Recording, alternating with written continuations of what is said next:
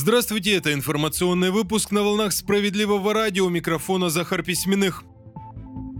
С полутора до трех лет предлагают увеличить период ухода за ребенком, засчитываемый в страховой стаж матери для начисления пенсии. Соответствующий законопроект внесла в Государственную Думу партия «Справедливая Россия за правду». Сергей Миронов подчеркнул, женщины с детьми до трех лет не могут трудоустроиться или вернуться на работу из-за ничтожно малого количества яслей. Они ухаживают за ребенком, а эти годы не засчитываются в трудовой стаж. Именно эту несправедливость и призван исправить законопроект. Кроме того, этот же документ Президент должен поддержать многодетные семьи и расширить возможности матерей для получения достойных пенсий.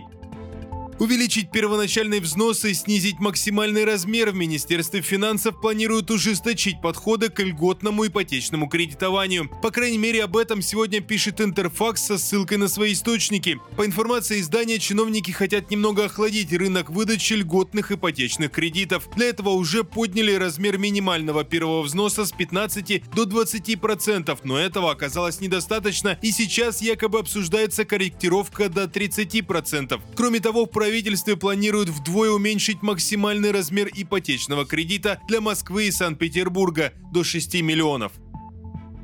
Небольшие бары, расположенные в жилых домах или так называемые наливайки, попадут под запрет, по крайней мере, соответствующий законопроект в первом чтении одобрили в Госдуме. Документ наделяет региональные власти правом решать, может ли в многоквартирном доме располагаться подобное заведение. Кроме того, законопроект дает право чиновникам на местах ограничивать время розничной продажи алкогольных напитков.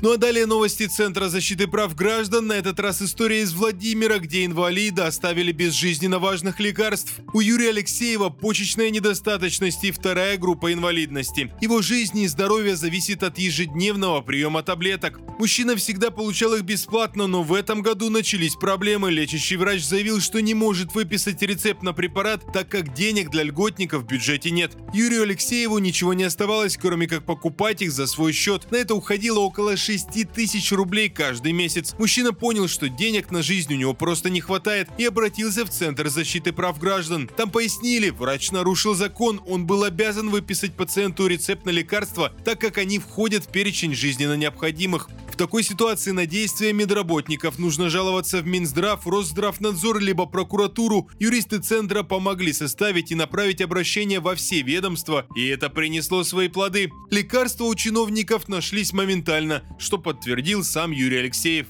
На этом пока все, не переключайте волну.